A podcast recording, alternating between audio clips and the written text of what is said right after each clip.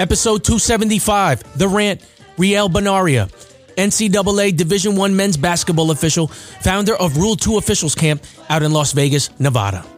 Riel has a heart of gold. Right before the start of the Division One college basketball season, we chopped it up at length about his early life in upstate New York, his love of sport, his start in officiating, and his long and winding journey traveling far and wide in refing, and also making a greater impact in the greater Las Vegas area through his camps. All that and more. My conversation with Riel now. The Rant has been brought to you by Geo Studios, now open. They are located one block south of Westbury train station in the heart of Long Island, New York. Looking to bring your art or event to life? Trying to record a podcast? Enjoy six rooms of studio space to create audio and visual content.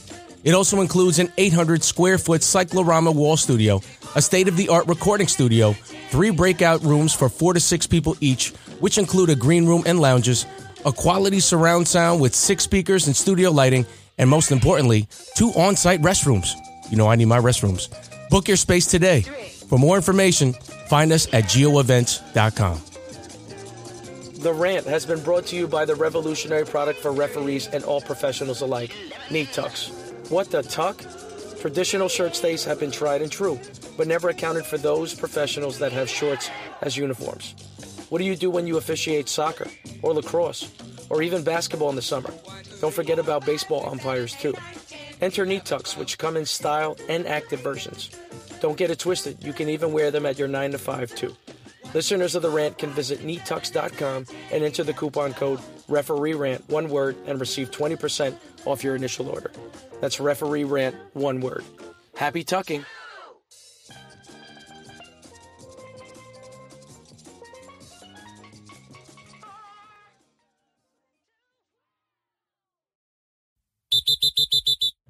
Welcome to another edition of The Rant. I'm your host, Ralph the Ref. I'm with a super special guest by way of Summerlin, Nevada, elite basketball official, collegiate basketball on the NCAA men's side, um, basically generally in the Southwest. Of course, also a mentor to many and also has his own camp, the Rule 2 Officials Camp out in Las Vegas, Mr. Riel Banaria. How are you, my friend? How are you, Ralph? Thank you very much for uh, having me on your show. I appreciate it. I appreciate, appreciate the opportunity, yeah, to uh, just talk and uh, spread the word, huh? Yeah, man. I appreciate uh, your patience because I know we tried to do this and hook up in July, and then I got really busy. It's it's been too crazy here. It's like weird because I ended up not refing, and I ended up just like tripling on doing all this stuff. So I just get. I need an assistant. Yeah. I need an assistant that is outsourced from Manila so if you know anybody from Manila that can outsource any of this work, let me know. But nonetheless, oh. welcome. yeah, we can definitely find some from the Philippines. There's there's always someone willing to help, man, over there. They're uh, they're really good over there. Nonetheless, welcome to the show, man.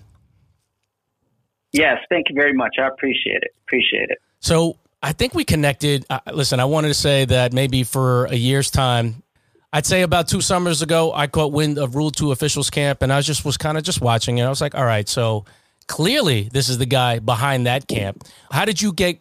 How'd you catch wind of referee rant?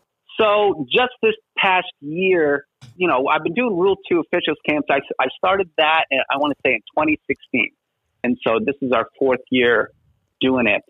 And so I just did it to help people from Las Vegas of basketball officials get to the next level. It all started when I, I was overseas. I lived overseas for quite some time. And when I came back, right, I had to start all over in junior co- high school and junior college and work my way up back to division one because I've been gone for so long. Mm. I'm not on any division one staff. And so when I came back, I had to go through that process. And in going through that process, how do you get to the next level? You got to go to camps every summer. And I was spending a grip of money to go to camps, right? You, you know, what are camp fees, right? Anywhere from, you know, a high school camp of a hundred bucks to, you know, college camps, you know, they run, you know, three hundred, four hundred dollars. Uh, and I was spending a lot of money because I would bring my family and, you know, kind of make it a vacation out of it. And no one was doing that here in Las Vegas. So when I got back, I decided, hey, I will do that and so that's how uh, it all progressed that I was doing it. And then just this past year, we started to make it more like a real camp, so to speak, not just, hey, let's just invite the local people. You know, so we, you know, we put up a website. So now you can do online payments. You know, we're doing videos. We're, you know, showing what we've done in the past. And when that happened, we decided to do social media. And we have a, I have a marketing person to do that. And referee rant, we started to follow each other. So that's how I found out about referee rant. To make a long story short. And listen, it's quite an explanation. yes, well, it, it, makes sense. And that, you listen, you guys do really good work, um, and I think that's very important because you know, to me, Appreciate there's a, there's a schism between the referee community because some people just look at it as an outlet to get side money, and you know, it's kind of like mm. unbeknownst to the community in the beginning that oh, you can really go far, and especially you know at the early age yeah. when you're when you're going towards the end of your high school career and you don't really have a discernible path of going to college and playing yeah. collegiate sports, this is another avenue which is kind of seldom exposed. And I think that if yeah. we if we give that exposure and we think of and we we bring the young the young people into it a lot sooner, I think that it, it looks like a discernible avenue and path to for them to get there. But I think your Absolutely. camp your camp specifically that was really awesome that it went through. I know the camps in the Northeast a lot of them were virtual, and of course, nationally, the, the coordinators did a lot of virtual camps. But yeah. you know, you you still had your camp, and it was attached to something that you know you still had to wear masks, but at the very least, you still were able to give a lot of instruction on the court, which was awesome. Yeah. And of course, that was because of the COVID nineteen global pandemic. And having said that, how are you holding up during this whole coronavirus situation? How's your family doing? And when was the moment mm-hmm. that you took all of this serious? Were you in the midst of a game and you found this out and, and everything just went all upside down? Here in March, in Las Vegas, in Nevada, uh, in March, mid March is when everything was shut down. So mid March, my season was already completed. I completed my postseason this past year before that. And, you know, the conference tournaments were starting and you just heard it one at a time kind of shut down. And so there was obviously a concern there, right? So now what's going to happen? And then when they, you know, I think everyone started doing it right around mid March, shutting everything down. That's when you, you, you had to take it seriously. Maybe not like that we're wearing masks and getting all that, uh, you know, getting two sets of masks, a cloth mask and then a face mask. You know, not to, maybe not to that point, but concerned that you know, we're just not going to live our life normally, right? We're just not going to go out and just do things like we normally do, right? So there was a concern there. And then as my first thought is, ah, maybe this will be a couple months, right? You had mentioned previously, you and I, 60 days. Right. Right. And so that's what I thought. But as things began to progress, wow, it began to get tough. Health wise, my family is great. We've been tested twice. Uh, we do that just to you know, make sure our health is good, right? To, even if the pandemic wasn't going on, I really, I'm a believer of making sure our health is is up to par, right? Mm-hmm. Make sure we're all healthy because, you know, we want to be able to be around for our family right. as long as we can, right? I have I have three kids. I have a four year old who runs the family. Uh, unfortunately, he gets he always gets his way. But the four year old, you know, uh, I want to. My wife and I want to be be able to see him grow up. And so it all starts with our health, making sure we're healthy, um, so that we can obviously do what we can to be around as long as we can. Mm. You know, but then during the pandemic, I, I will, I'm going to be honest. I will be honest. Mentally, it's tough. It got tough in May, June, right? Because all of a sudden, you know, at first it was like 60 days, right? Oh, okay, let's shut it down for this amount and then let's ramp it back up again because that's what we heard, right? And it's things started to ramp up, right? May, June, but then it's shut down again. And at that point, hey, that light at the end of the tunnel, it isn't there anymore. So if that light isn't there at the end of the tunnel anymore, well, why are we getting up in the morning? Right. Right. We're going to get up in the morning and just have our family hang out at the house. Right. No school, what, so what are we doing? We're, what are we, we're just watching TV, talking to each other. We can't go anywhere, or we don't want to go anywhere. So mentally, it was difficult to say, "Hey, I'm going to get up in the morning because this is what I'm going to accomplish today. It was tough during the pandemic because what is it that we're trying to accomplish? Uh, my wife and I are self-employed, so what really made it difficult is uh, we run a nonprofit to provide youth basketball trainings and leagues for kids, and we use high school facilities here in Las Vegas. So when the school district shut down the schools, now we can't use the schools. So we've we've definitely been impacted mm. financially that way. So uh, it got tough, you know, but you know our kids are starting to go back to school, even though it's distance learning. My little one actually he goes to school. My four year old, he's in preschool. He goes to school every day, and my two middle schoolers are at home distance learning. Wow. so that's that's difficult to see at times. But you know, we're just the, the the light's starting to get a little brighter, and hopefully things will get back to some sort of normalcy soon. Huh? Yeah, and I, listen, I hope that everything is remaining on the upward tick, and that it's. Uh, everyone stays safe, especially uh, where you yeah. are. And and I was thinking about how you know New York initially we got ravaged first and it was completely yeah. crazy and it makes sense mm-hmm. because there's so many people that are compounded on top of each other. I think about, you know, some right. of the high school games that I do in the city. I mean, we're talking about at minimum 500 minimum yeah. always every time yeah. without fail there's always a packed gym and that's always the energy yeah. that it brings forth. I know that, you know, a place like Las Vegas, they got the trickle down effect a little bit later and of course, your economy especially in specifically in Las Vegas, is you know we yeah. got the casinos, you got the strip, so a lot of people are self employed. You know yeah. what is what is it like now? Is everything kind of coming back to normal? All the hotels and and all the casinos. Well, uh, I don't know the exact numbers, but there's a few hotels on the strip that aren't open, right? But the bigger hotels are, you know, Bellagio and MGM Grand, Caesars, the Mirage just opened, Venetian, Wynn. So they're all open, but there are still casinos that are closed Planet Hollywood, Excalibur, Tropicana, Luxor. And so even though these things are open, it's gambling that's what's open, right? All the other amenities that surround our gambling is the entertainment industry mm. completely shut down, right?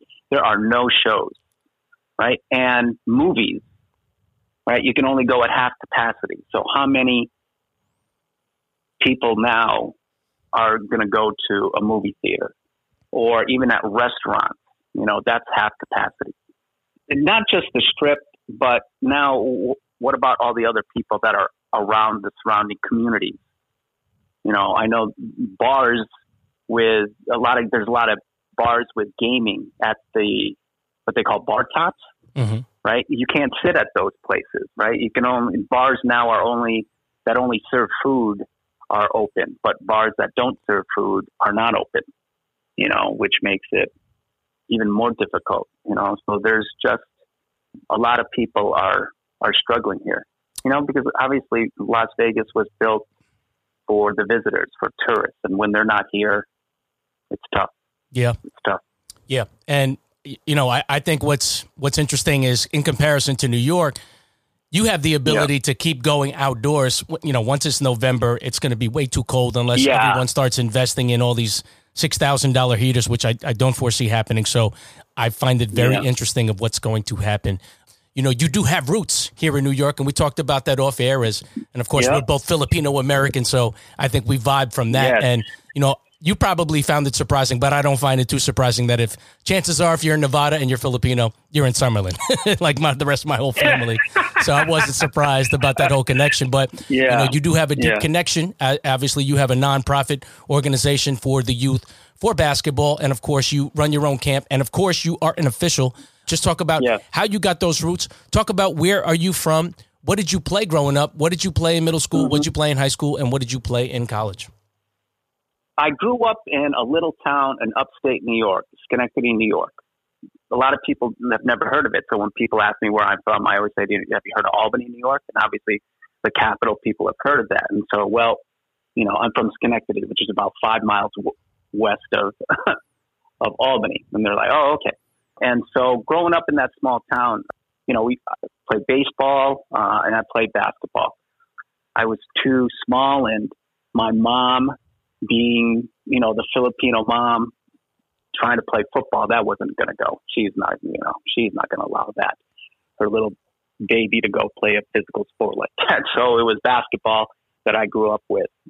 I uh, I went to college in New York, Rochester Institute of Technology, and I want to pray for all those people right now in Rochester with all that protest going on over there, and hopefully uh, everyone stay safe out there. Uh, but I went to school out there, went to college. When I went to college there, I joined a fraternity, and in our fraternity, we ran. We were the organizers of all the Greek leagues, all the sports.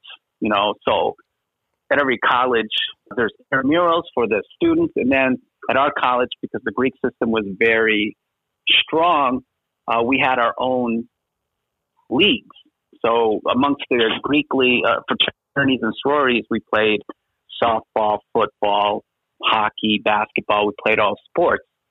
And so I organized that. I organized the officials, uh, and I organized, you know, when teams would play and fields and all that. And the best time I had was officiating softball with my other fraternity friends, right? And uh, I'm not going to say exactly how old I am, but we were allowed to have a keg out on the baseball on the softball field. So that's how old I, that's how old I am. So we we had beer out there, and I thought that was such a good. We're out here, we're making money. I'm, I'm with my friends. I'm having a beer, officiating softball, and I thought that that was the best thing ever. And that's how I got into that. And then I want to thank my mom and my parents because they didn't like the cold weather. They were like, I'm fed up with it and I don't want to shovel snow anymore. And we moved out to Las Vegas. And when we did that, that was awesome. So I, I, just, I was going to University of Nevada, Las Vegas. I started in their intramural program because I wanted to do the same thing. I was like, I had such fun officiating softball, so why don't I do it here? And when I officiated softball, I did all the intramural sports. Fortunately, my direct supervisor and her supervisor, they were both high school basketball officials. And because I did so well doing intramural sports, they suggested, hey, why don't you do high school basketball? And that's where my officiating career began. So it started off with during college, you know, doing it for fun. And then once I started to do high school, my progression was extremely fast. Mm. Extremely fast. So wow, fortunate got, and blessed to be able to have that. Yeah, I, I got way too many connections with you. For one, my very first hat ever was a UNLV hat, and it was at the time when uh, Greg Anthony – Stacy Augmon, yep. Larry Johnson were oh, all on the oh, team. man. I, yep. I, remember I had like yep. this this this uh, salt stain in the front, and I didn't care because it was uh-huh. just like the best hat ever. Another yeah. thing I can relate to you is that when I moved to Tucson, I didn't really move to Tucson, Arizona. I moved to Sahuarita. Yeah. So whenever somebody was like, "Oh, do you live in Phoenix? Do you live in Glendale?" I was like, "No." it's kind of like saying I moved to New York, but I moved to Schenectady. I would always say that line, yeah, which was always interesting. that I said that. And then yeah. the other connection I have with you was the the first thing that I officiated. The second thing actually was uh, softball. Yeah. You know, they, there was beer, and it wasn't fun because I never played softball, so it was always like I was oh. always confused with the strike zone. So it just yeah. it was always very confusing with me. But you know, back uh, to you. Just with, hit the plate. with, hit the plate. That's a strike. With uh with basketball, you know, yeah. when, once you got into that, what what do you think was the pivot moment that you started taking it super serious when you started thinking like, oh, I can go very far in this? I can give you a date now. So I started high school in 1996, right? But I was when I say started, uh, you know, I signed up, right? But didn't really want to get out there just yet. So I score kept, you know, because the basketball season starts in November right? And so high school starts, and then in January, middle school started. And so I, I score kept like November, December, and then January when middle school started, that's when I actually put a uniform on and went on on the court. And so I did that. And then that summer, and so I tell this too. So I run a camp, and when I run a camp, I have I look specifically for a young referee to be a driver. And to drive, you know, I get them a rental car, they get to use it throughout the camp, and their job is to pick up supervisors and, you know, staff, evaluators, clinicians from the airport, take them to the airport and take them back to to the gym or the hotel, whatever you need, you drive them around.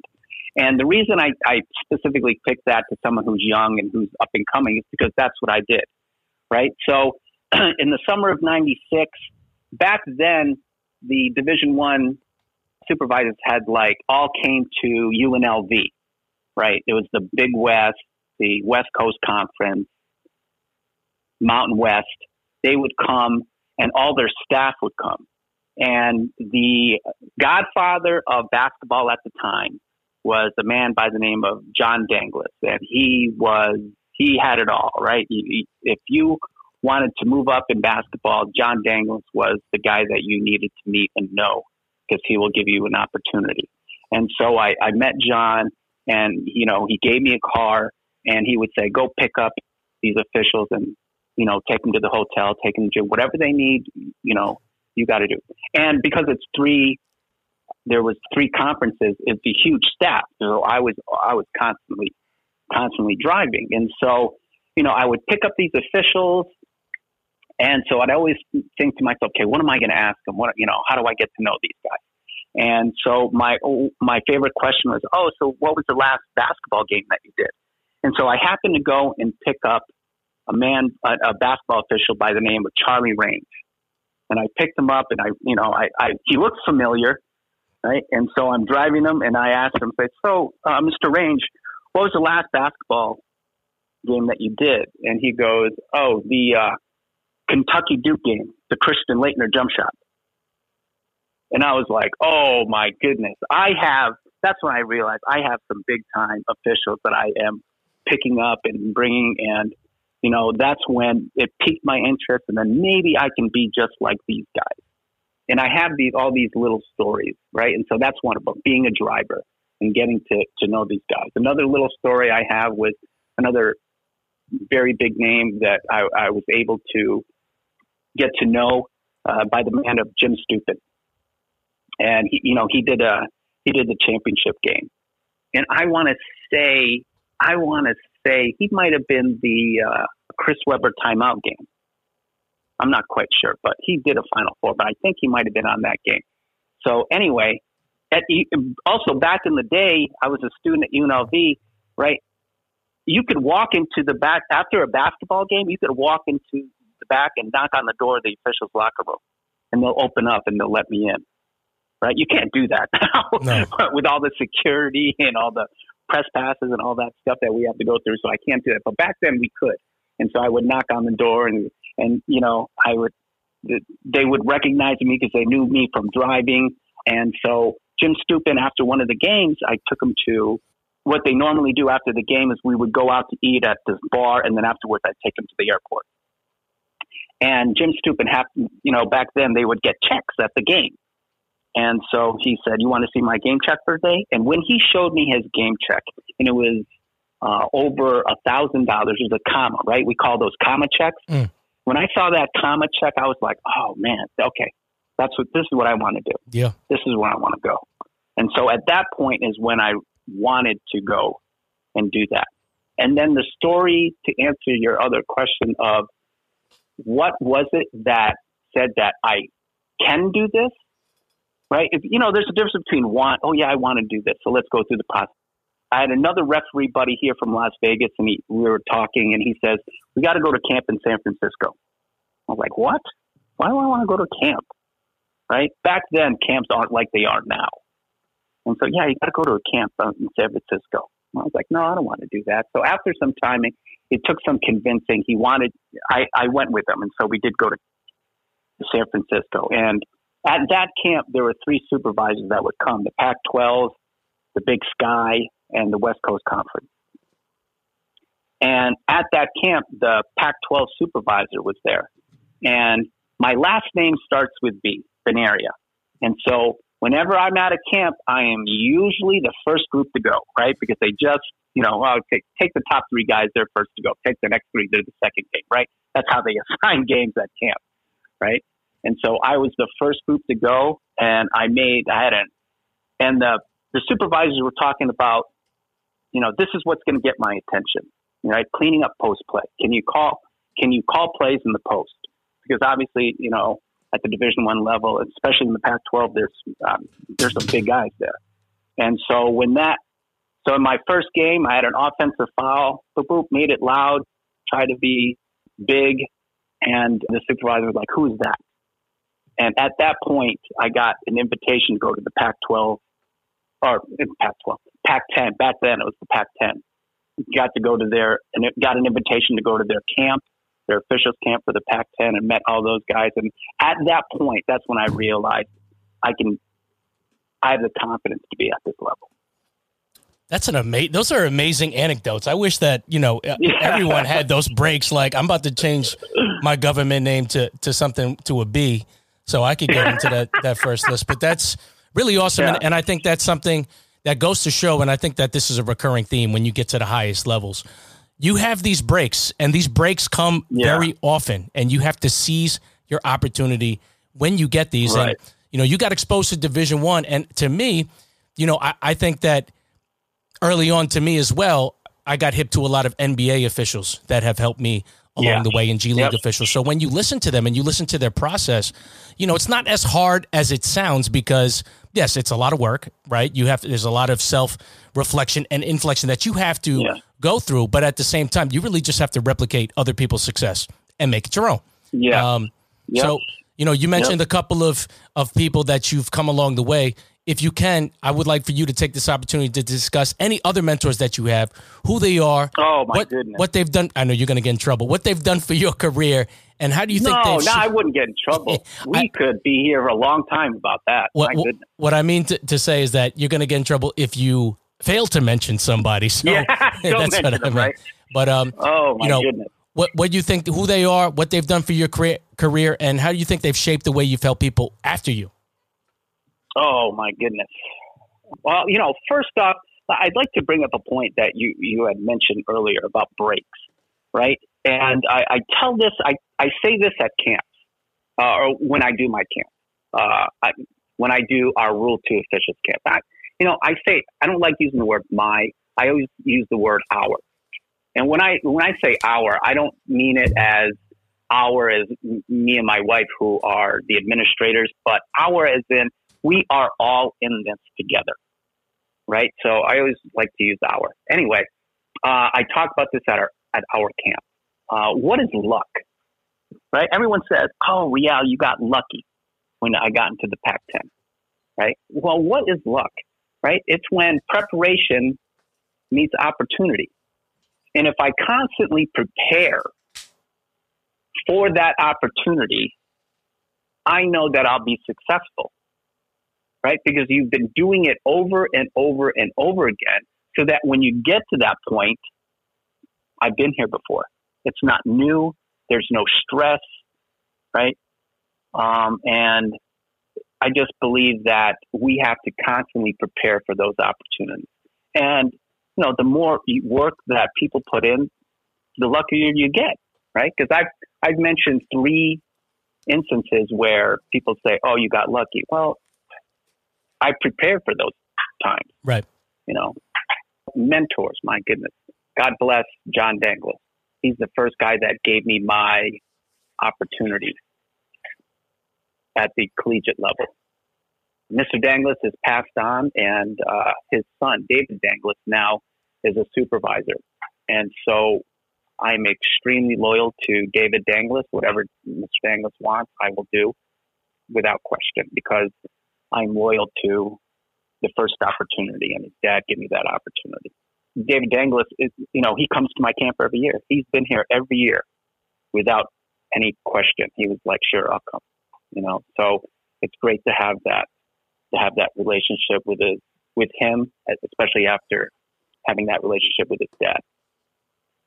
Uh, the guys that brought me along, right? So I talked about UNLV when I was doing the intramurals. BJ Burris was my supervisor, and she was a high school official. So she was extremely instrumental in my development because that's how I got my start. But she opened relationships. So she introduced me to now collegiate officials from Las Vegas who then helped me.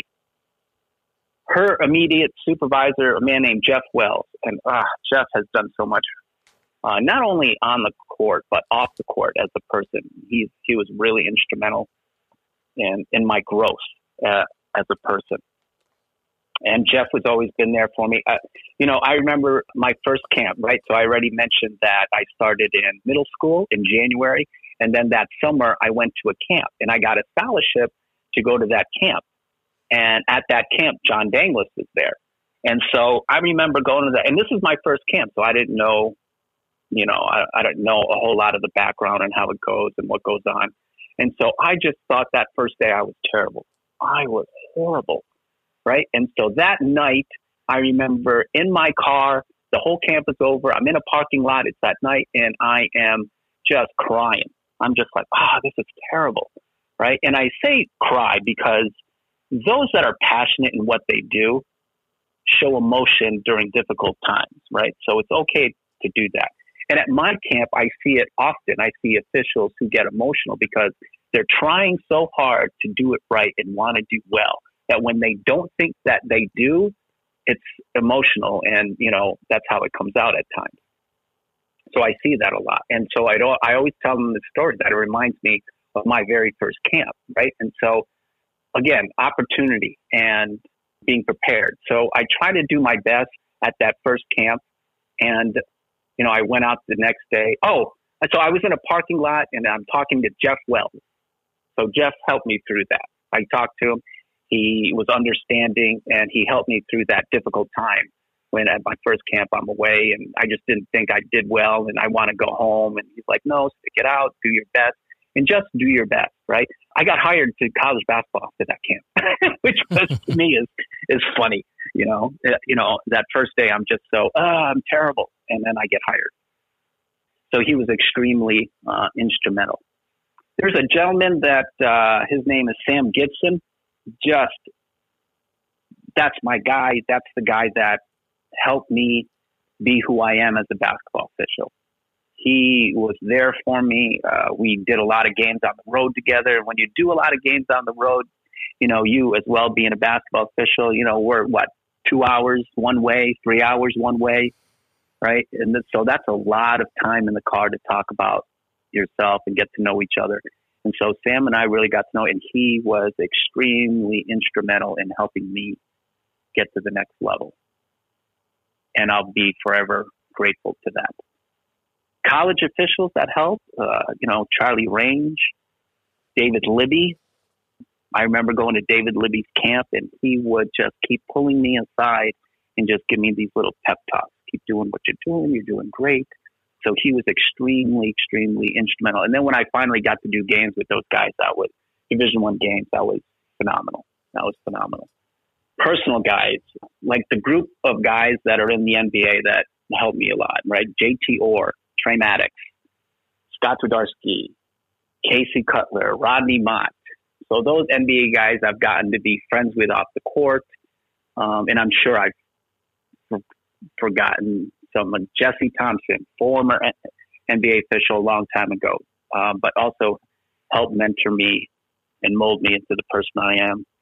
I am today.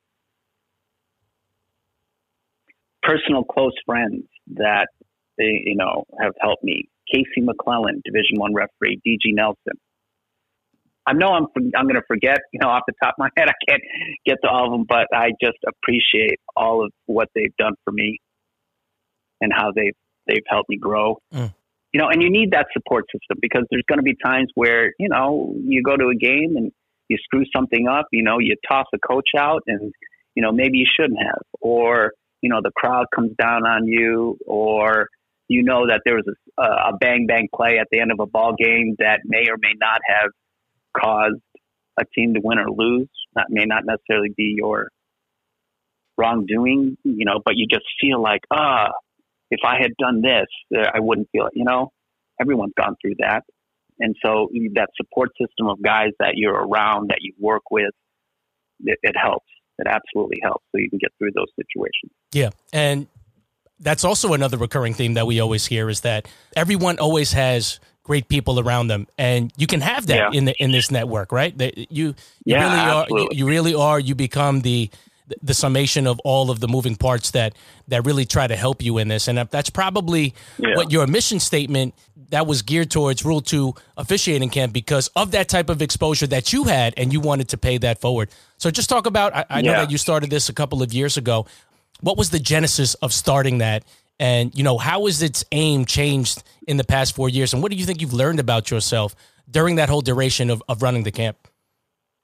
There's this quote that I come to use at my camp. It's a quote by uh, Kevin Spacey. And he says that if you've had a certain amount of success in your industry, whatever that industry may be, it is your responsibility to send the elevator down. And I, I say that, I say that now and it gets me emotional. But I say that at camp and forget about it. You know, people people know that I get emotional at my camp and I, you know, I shed tears and things like that because I'm appreciative of their attendance and as well as all those people that can come and those supervisors that come to support. So I, you know, I get emotional uh, when I talk about this. But uh, sending the elevator back down, I believe, is just my responsibility. I have been absolutely blessed, blessed, bro, beyond words of the opportunities that I have and to be able to do. Right. So I've been able to work Division One, right? And I did it at a very, I started at a very young age. I mean, shoot, everyone thought I was in my teens. You know, being Filipino, right, and in our you know, 20s and 30s, shoot, we look like we're teenagers. yes, right? sir. And so when yes, I'm sir. out there, right? and so when I'm out there officiating, they're like, oh, this guy's going to referee forever because he looks so young. Right. You know? you know, I started young and I had the opportunity to apply to the NBA. I worked summer league for four years. I worked the 09 lockout, right? So I was able to be on an NBA floor with a lot of great athletes.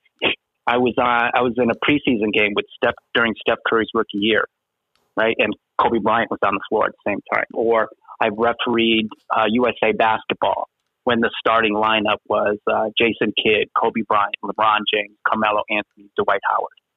Right? To be on the floor with those guys at the same time, phenomenal. And then after that, to be able to get contracts and work overseas. So starting in 2007, for seven years, I just kept getting contract after contract to go work as a basketball official overseas, uh, both as an official on the floor and the administrative side. I was the first non-Korean to work a championship basketball game, Game Three, final in the Korean Basketball League.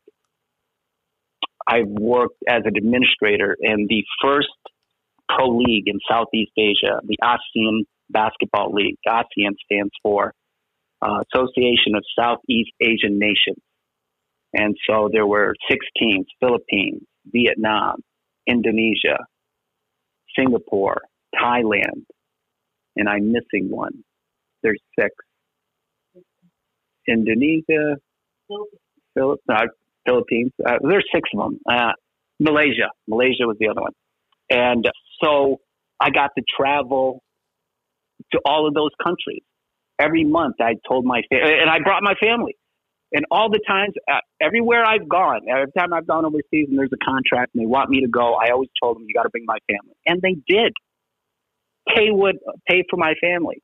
So we lived overseas and then, you know, uh, once a month I gave the schedule to my wife and to my kids and said, okay, pick a pick a country where there's a game and we'll go to there. And we took the whole family. We would go to all these. So we visited all those places. We were the first visitors in Myanmar. Myanmar being a communist country, and they didn't have any visitors, and they had a uh, basketball tour. Well, a uh, Southeast Asian Games. Those games over there, which is you know Southeast Asian Olympics. So they had all types of sports and we were the first people to go visit over there to have that experience. So I've been just absolutely blessed. And then to come back afterwards and make my journey again to go make it to Division One a second time after I had left. Right. So all these things have just have an incredible effect on me, and so that's why I get emotional that it is my responsibility to send that elevator back down. Rule Two officials camp is my elevator. So I do what I can to help guys make it to the next level, to maybe hopefully get a glimpse or an opportunity to be lucky, have that opportunity and, you know, to have that preparation meet that maybe they can get to the next level and a door open for them so that they can get to a place where they never thought that they could. So that's why Rule 2 has gotten to be very important to me. It's just basically to help others get to the next level and hopefully open a door for an opportunity for them. Mm. Uh, and that's extremely, extremely important to me. Right. So you you opened up the social media aspect of it, and of course, it's based in the Southwest. You know, yeah. just for the people that are around for my end, because obviously the Northeast yeah. is, is, very similar, and we have our own pockets of people, of mentors, of, of coordinators. If yeah. somebody from New York wanted to come there, what can they expect? Is this more of a teaching camp? Is this more of a hiring camp? What kind of camp would they expect if they if they attended Rule Two officiating? The big thing, uh, the big big difference, and why we were able to have Rule Two officials camp this year is because uh, it, it, that players that come are not high school players, right? They're adults. These guys are already gra- college graduates who are looking to play overseas we've been fortunate enough to have to meet uh, a fellow official. His name is Joe Dinda, and uh, who's also a, a, basketball official from the Florida area, and he runs this combine where he brings over EuroLeague coaches, coaches from Mexico. Uh, it just seems like they're all over the world. So there's opportunities for players who come to camp uh, looking for a contract to play overseas. And the big thing about this combine that I've partnered with is the coaches who come are they seem to be the decision makers in getting a contract. So it's not just some guy that's going to come there and watch. Those scouts do come, right? But you know, it re- there's really a firsthand opportunity for these players to be to talk to, to be seen, and to get firsthand knowledge over an opportunity to play overseas, to get a contract. And so I think that's huge because a lot of times they're just, like you said, you mentioned the word moneymaker, where it's just, you know, hey, come to this combine and there's going to be scouts here. And, you know, if the scouts go talk to you, well, then that's great. So it's just you guys playing, you know, not the fact that these are actually not how our combine is, is where these coaches are decision makers that's how we were able to have our camp. I lost my train of thought. What was the question again? no, I was saying if, if somebody from the Northeast, in, in terms of oh yeah, so all right, yeah, yeah, okay. So we don't have adults, right? And so the big difference is uh, we use NC2A rules, we have a shot clock, and we use the RA. So you get to come to camp, and you know most camps when you go to it's it's high school rules and the play is high school basketball so sometimes it's difficult to see above the rim play or physical bodies or big men that kind of, you, you know, you kind of gauge uh, at the collegiate level. And so that's a huge difference. And I think that's a big, big uh, draw for our camp that you have these opportunities.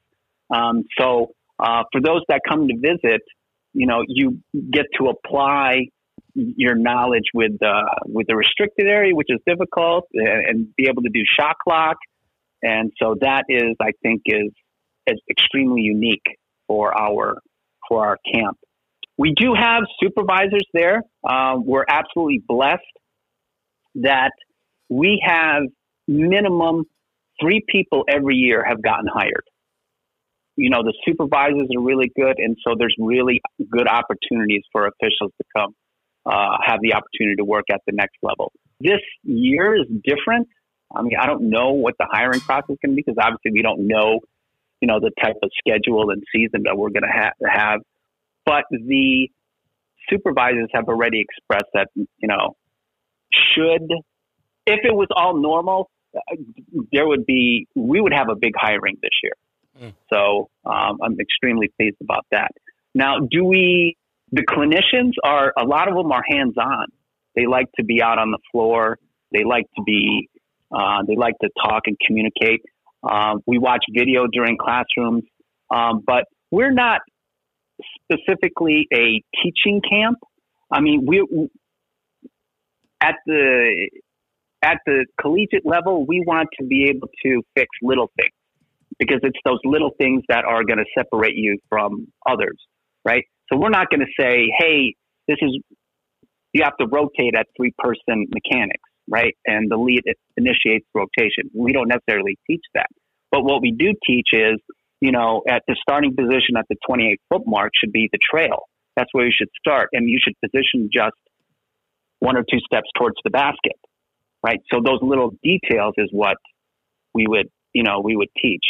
But it's not a teaching camp per se where we're going to sit down and teach you the basics of three person mechanics. I think that knowledge should already be, you should have that come prior to coming to our camp.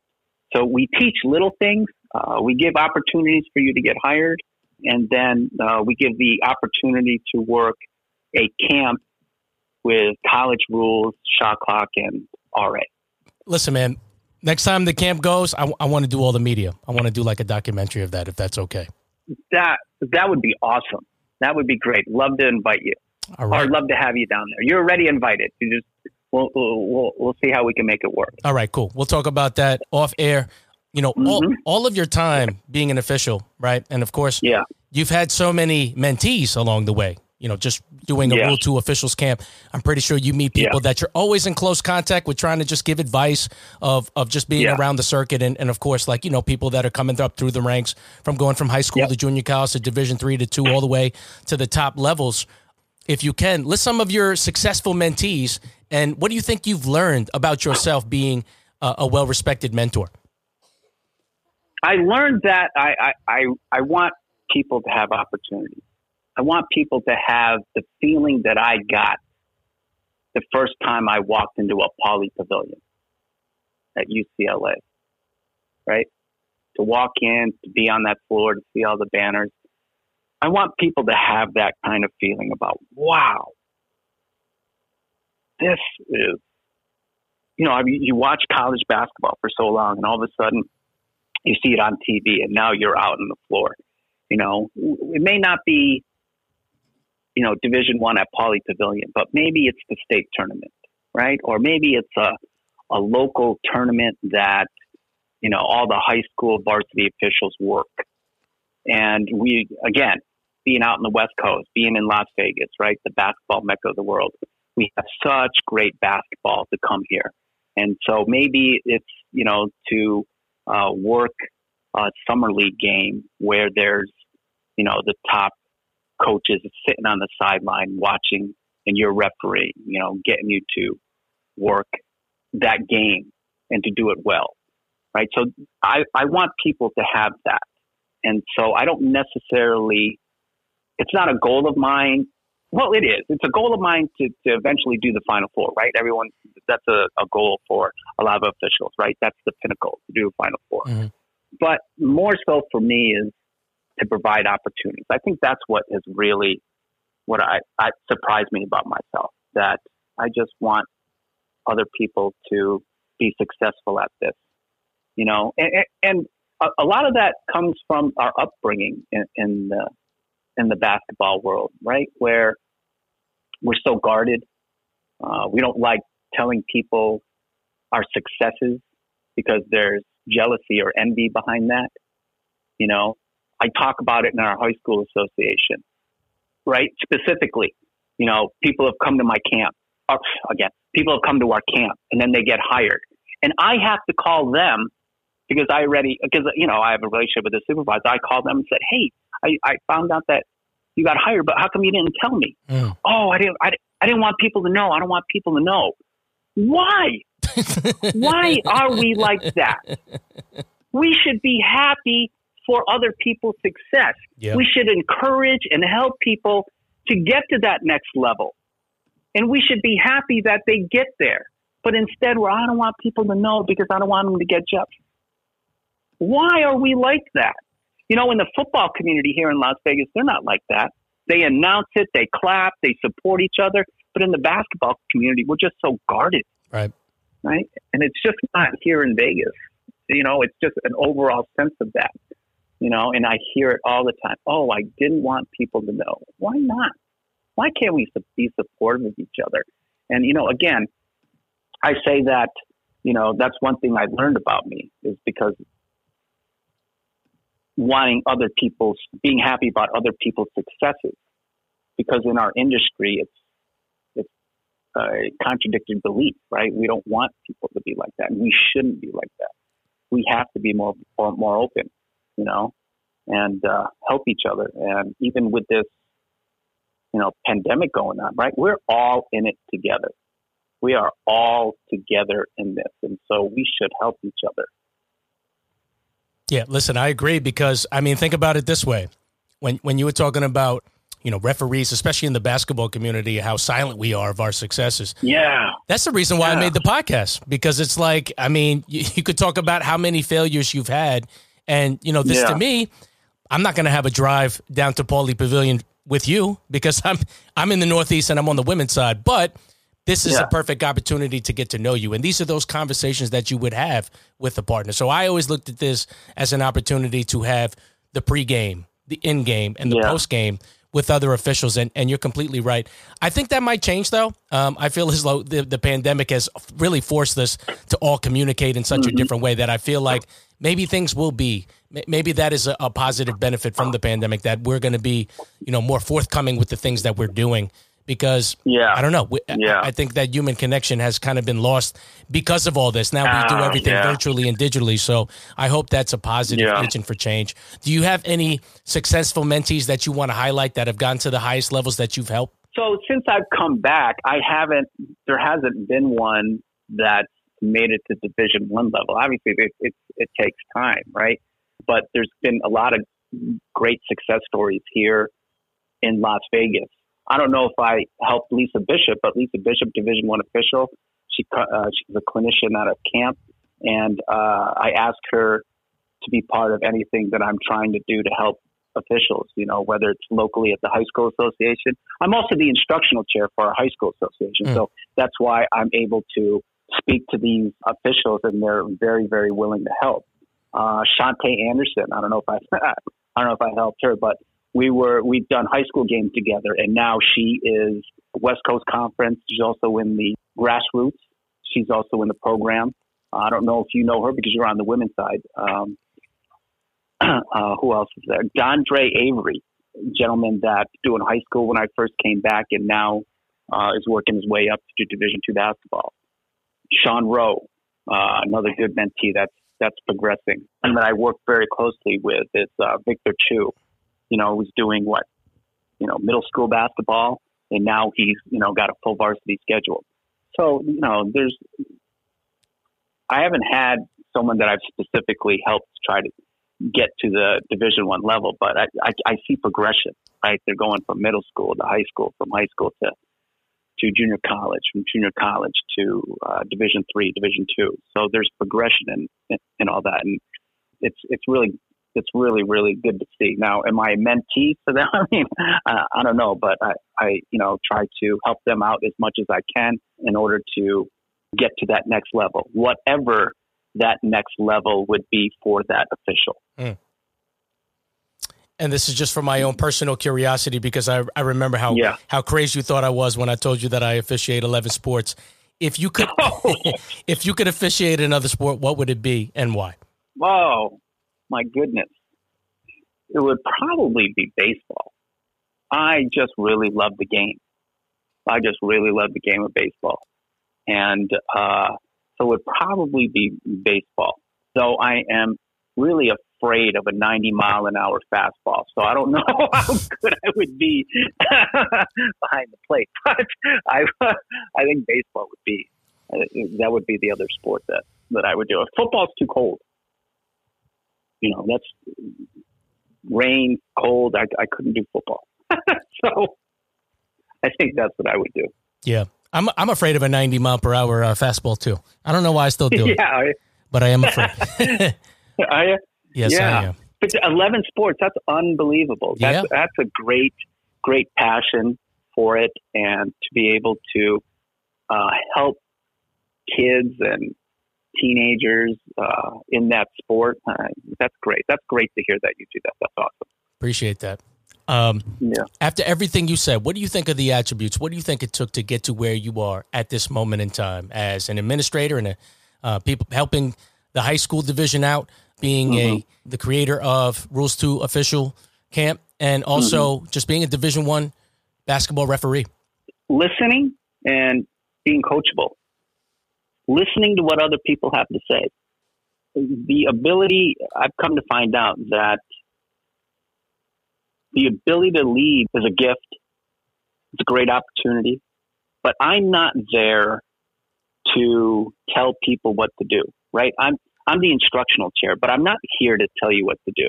I'm here to try to listen to what you need to make you better and how I can accomplish that. Right? If you have fault in your running style, let me help you with your running style. If you have, you know, if you want to get better at three person mechanics, you know, because you have difficulty rotating at the lead to ball side, well, let me help you with that. Right? Being an instructional chair doesn't mean that I'm going to stand here and tell you in front of a group and tell you this is what you do, do, do. Uh, you know, I say that at our camp, right? I don't bring Division One clinicians who are at the top of their game in, right, to tell you what to do. They're here to help you get better, whatever that may be. So listening, I think, is eh, extremely, extremely important. And then being coachable, right? We hear this all the time about yeah, but guys. You know, you should rotate, get the ball side as soon as you can. Yeah, but you know, we don't want to hear that. We're just we see something that can be corrected that can help you and be open to that. If you don't want to take that in or you don't want to put it in your toolbox toolbox, that's great. Just you don't have to dismiss what people are trying to tell you because we're just here to help. Um, so being coachable for myself, you know, every year as an instruction chair, I ask the people around me, okay, what did I do wrong? What can I do better? What do we need to do to reach out to more people? So I think those two things are extremely, extremely important. And I've gotten better and better at it the more years I've been in this industry of ours. What do you think it's going to take to get to where you want to go? And ultimately, where do you want to go? My wife's goal is wanting me to go officiate in Europe. I don't know how uh, I can do that, but uh, a Final Four uh, at the collegiate level. Do I still think that I have the ability to work professionally? Uh, absolutely. You know, but maybe circumstances have that may not happen. But you know, that's that my light at the end of the tunnel. If I can keep that light, that'll keep me going. You know, so I, I think of doing it professionally, you know, making sure staying in shape because I that's happened to me in the past. Uh, all of a sudden, you get a phone call out of nowhere, and an opportunity comes. And so, are you prepared? Are you ready for it? Uh, so that's what I, you know, that's some of the goals that I have. I don't know if I'll ever get there. Absolutely staying healthy, making sure that when that opportunity comes, that I'm ready for it physically. So health maintaining my health, being healthy. That's you know that's a goal um, that I you know constantly work out. Just like officiating, right? We constantly work at getting better. So um, our my health, and then I'd love to expand our nonprofit all over the West Coast to help kids grow. Because I've been around the game of basketball, it's helped me off the court as a person with regards to you know, the things that you learn with character, teamwork, working with others, you know, being able to listen on a basketball team, being able to be coachable on a basketball team. So I think those those things are important to teaching to our youth. So I'd love to see our nonprofit grow uh, to as many sites as possible and take care of the family. Take care of the family with, you know, God in mind God is first and family. I've been absolutely blessed to be able to do what I've been able to do and be able to take my family with them. You know. Yep. So and you're not done, and you're definitely not done. No, definitely not done. definitely not done. And looking forward to uh, you coming to Vegas, my man. Oh, see, that, that's what I like to hear. If Yeah. you can, describe the most stickiest situation that you've ever had officiating a basketball game, and what is the most stickiest situation that you've had thus far running your camp? Well, let's start with the camp. The most difficult part is is putting out fires. You know, people always ask me, hey, or tell me, and they talk to me and goes, you know, oh, your camp went well. Oh, well, that's good. That's good that you see it from the outside that it went well because behind the scenes with me and my wife, it is organized chaos, right? you know, so it, it, it, it's it's just being able to put out fires. You know, it was difficult this year you know, especially with okay, I have my staff all all set. This is who our our staff is going to be, and then slowly as the day comes closer, you know, with the pandemic, you know, people don't feel comfortable and I understand that. I totally understand that, and you know, that's something that I am not going to, you know, cause conflict with, you know, um, because I've already I don't want to.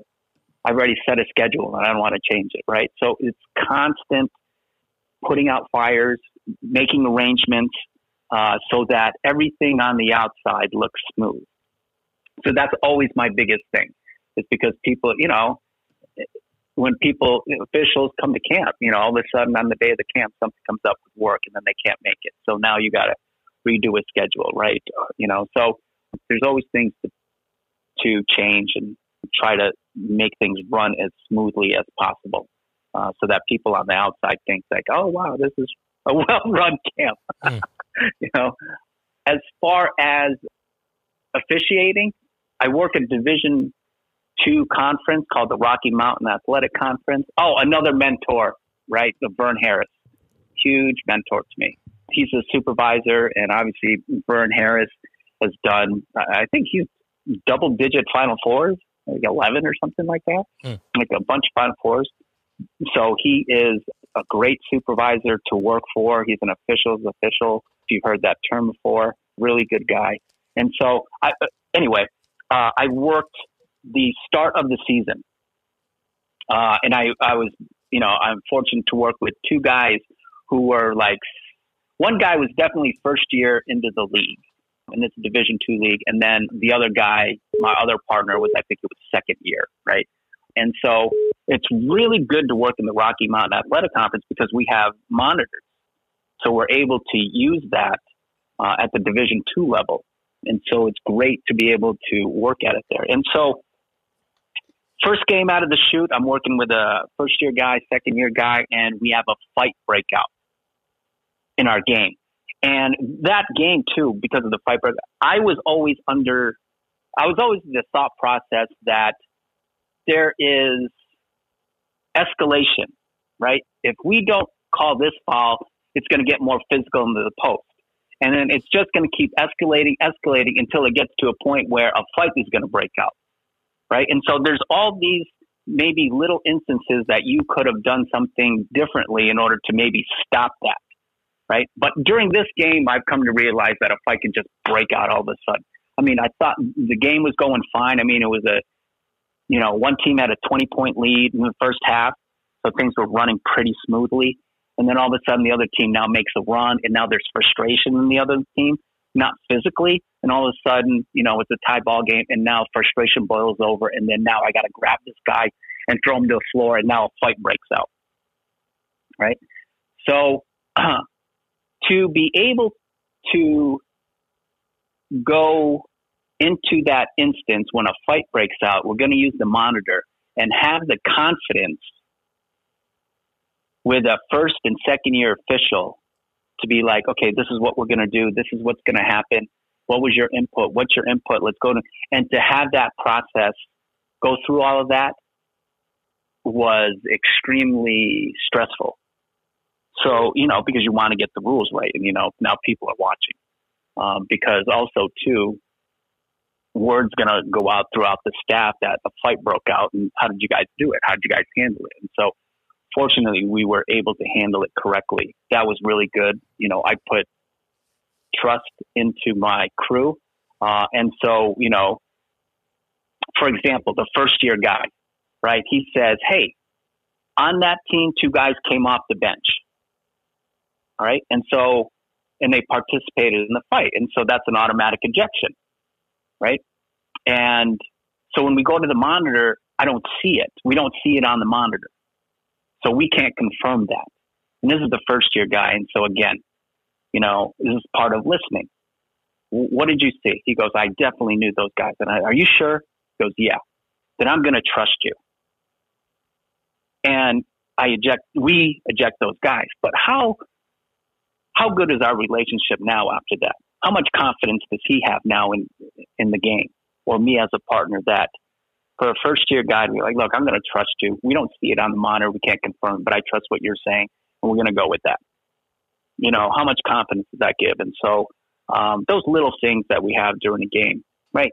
That that's a good thing that comes out of that stressful situation. So, you know, you mentioned before, or you asked me before, you know, some of those attributes, and I, again, listening, being able to follow through with that, I thought, I think that is extremely important to, you know, guys that are younger, and give them that confidence when they're officiating game. Because I've been in that situation before at the Division One level, where, you know, I want to put my input, but I'm with, you know, type A personality guys, and they're like, no, no, no, no, this is what we're going to do. Like, okay, you don't want to listen to what I have to what I have to say. We've all been that in those situations, but uh, you know, I I I'm very happy of how I can give confidence to a younger official and be able to listen to them, be able to work through situations like that, especially during stressful times. Mm. Conversely, what is your best moment as a basketball official, and what is your best moment running your own camp? 09 lockout, probably the 09 lockout when I got to work that preseason, or uh, just being able to go overseas and work all that over there with and to be able to bring my family. That's uh, uh just as important too, if not more, probably more important mm. because it was with my family, right? But I, I, I didn't necessarily. Well, I did officiate, but I mean, to be able to have the opportunities to officiate, be around the game of basketball, and the administration or whoever they were uh, in Southeast Asia to have, you know, the willingness that we want Riel to a point where, yeah, we're going to bring his family too because that makes him feel comfortable having to travel the world. You know, it'd be difficult if I had to do it by myself, but to have my family there, at least we were together and be, we could face those challenges and those things, uh, those happy times together. Mm. So that was that's big. With Rule Two, uh, uh, here's a good story. There's a high school official. Her name is Kimiko Leon, uh, and she came to my camp first year. You know, she's her name is Kimiko Leon, so you know she's she's uh, Asian, she's Japanese, and you know this, Ralph, being Filipino. You know, in the Asian community, we just don't want conflict, right? It's difficult. We always want to be, uh, yeah, yeah, yeah, okay, all right. you know, just yes, yes, submissive. You know, let's just get along, right? So conflict is, we don't want that. And so, how do you teach someone with that cultural background? And this happened too when I was over in Southeast Asia with me being a supervisor. How do I teach people to be aggressive towards a six nine center who towers over us. You know, how do we teach you to be aggressive? And so the second year when Kimiko was at camp, uh, she was working the uh, a championship game, and you know, similar to other camps, last day of camps are hand assigned because you know we try to put the people who've had better camps into better games into the championship games. And so she did camp and she just went out and just refereed, refereed. And it, again, I got emotional of it because after the game, I went up to her and I said, Hi, I'm Riel, And it is a pleasure to finally meet Kimiko Leon because she just went out there and just owned that game, right? She ran the game. Um, she uh, was in charge of that game and had ex- exceptional credibility. I mean, it was just, it was really, really good to see.